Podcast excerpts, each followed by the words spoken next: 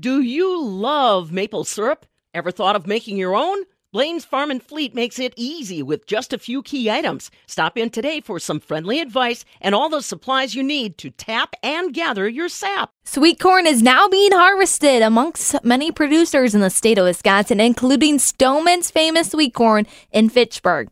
I'm here with Kevin Opperman, one of the farmers. Now, you recently just opened up. What's the family-run business you have, and what's the demand like?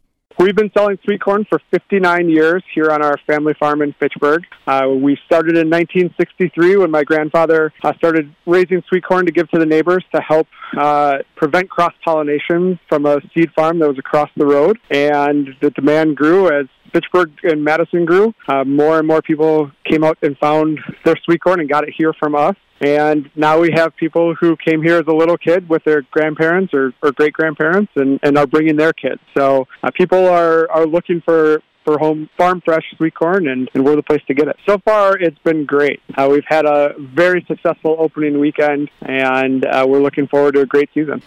So what should consumers have in mind for this year when purchasing sweet corn? Was it a good year for sweet corn?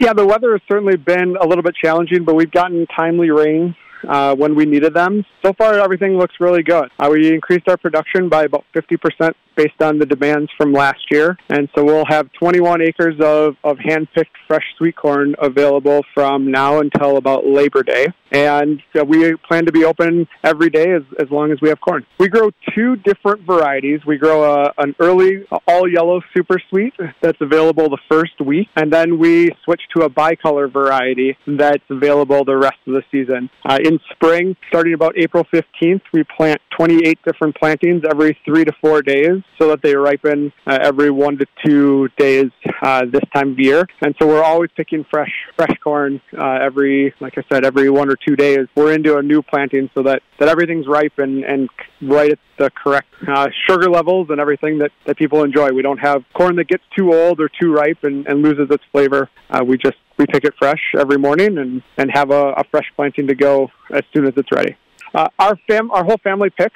Uh, it's my parents' pick, and then my brother and sister and, and their families. And now we have uh, kids of our own that are also out there. So there's anywhere from six to, to twelve of us up in the field at any given time, helping pick every morning. Um, and, and then the consumers that come here are are looking for the opportunity to be on a farm and see where their food comes from. Uh, given where we are in Fitchburg, there's a lot of uh, new subdivisions very close, so it's not a, a trek to uh, get out into the country and see where um, uh, see a real working farm. We've got uh, when farm when families come up, they like to obviously get their sweet corn and, and pick that out of the off the table. Um, but we've got a goat and some kittens, and then everyone likes to see our cattle as well. We raise Scottish Highland cattle, um, and and people like to, to come and see those and, and take their pictures with the, the animals and, and spend a little time here just enjoying the peacefulness of being on the farm. So when consumers are grilling them or um, doing different things with them, you obviously want to keep the flavor in the corn when you're grilling. And I'm excited to have sweet corn myself. But what should consumers keep in mind? Do you have any tips for them?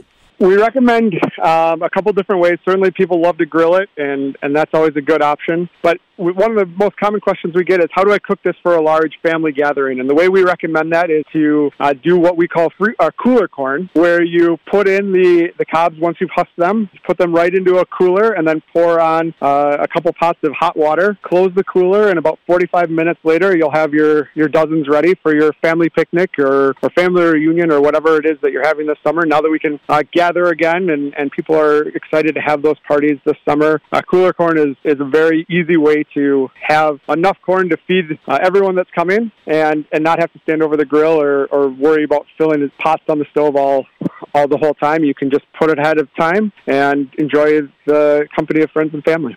What a great tip. Now, for me, my mom would always say, it's your turn to husk the corn. It would happen to be every time that I would have to husk the corn. Do you have any tips on how to do it faster? What we would recommend is cutting off the end, uh, the, the bottom of the shank. Start there, cut it off with a knife, and then peeling those husks is much faster and much easier. Um, and then uh, the hardest part and the, the most time-consuming part is always getting those silks off. And we don't have a solution for that, but if you come up with one, let us know because we'd love to hear it. I love that. Now, where does all your sweet corn go? It's a family-run business, so is it all sold off the farm, or what's that like? We sell the vast majority of it right here on our, our farm in Fitchburg, and then we do sell a little bit um, at the Fitchburg Farmers Market on Thursday afternoons from three to six p.m., or the West Side Community Market over on the west side of Madison from seven until twelve thirty on Saturday mornings. And then there's a few restaurants that we market to as well, but the vast majority of the people uh, come right to our farm, and they drive up the, the long driveway, and our, our chicken coop that was converted into a garage gets converted into uh, our sweet corn stand. And we sell our sweet corn and, and our beef right here, right off the farm. So last year, everything was crazy in demand for anything that was fresh grown. Um, are you seeing that same demand this year, or will you be expecting the same demand? We yeah we've we're expecting the same demand, if not more. We were closed so many days as we waited for the next next crop to ripen last year. Uh, we just couldn't keep up with the demand, and so we increased our production by about fifty percent to the point where we're pick, uh, raising twenty-one acres. Uh, all of it's picked by hand, and we hope to have enough corn for the next six weeks. So, with picking sweet corn right now, is this earlier or later compared to previous years? My mother's birthday is July nineteenth, so we always try to have corn uh, in time for her birthday, and we were a little bit earlier than that this year, but we're kind of right around that, uh, plus or minus three or four days uh, is when we've started. Last year we started a few days later, and, and this year we're a few days ahead of my mother's birthday. So this year you probably experienced uh, maybe drought conditions or uh, maybe a fro- early frost. Um, how did you handle that this year? Well, the one advantage of, of planting sweet corn is that we just keep planting uh, every two to three days. And so if we do have that situation where we had a little bit of frost or we um, perhaps have a, a drought conditions, we always know that um, we're kind of restarting that cycle um, every every couple of days. So, so far we haven't seen any of that damage, and, and we don't have those dry tips that we often see in drought conditions. I think we've been lucky in that we've had uh, rains come at the right time. And, and so things are so far so good. As long as we keep getting the rain every couple of days, we'll be all right. Kevin Opperman of Stoneman's Famous Sweet Corn in Fitchburg also says that they are keeping an eye on the pests through a safe manner for consumers to eat the sweet corn. We use a little bit of spray to, to keep the earworms out, and, and most consumers would seem to be okay with that. And, and that's just kind of something that we've always done. It's, earworms in corn are just about the grossest thing there is. And so we just try to do what we can to, to keep that uh, that corn out, of, or those earworms out of there, and, and try to keep that. One thing we are seeing a lot this year, um, and I think it's related to the drought, is uh, corn smut. Um, and it's certainly a delicacy in, in some cultures, um, but it but it always makes for a surprise when you open up an ear and have that, that fungus growing in there. So we try to, to weed those out as well. Um, but we, we've seen a lot of that just because of the drought earlier on this year. Any other information you would like to say, Kevin? Yeah, we're we're open every day, eight to six, and our address is twenty-five fifty-nine South Syene Road, S Y E N E, and we hope to see you all here this summer. And that was Kevin Opperman with Stoneman's Famous Sweet Corn in Fitchburg.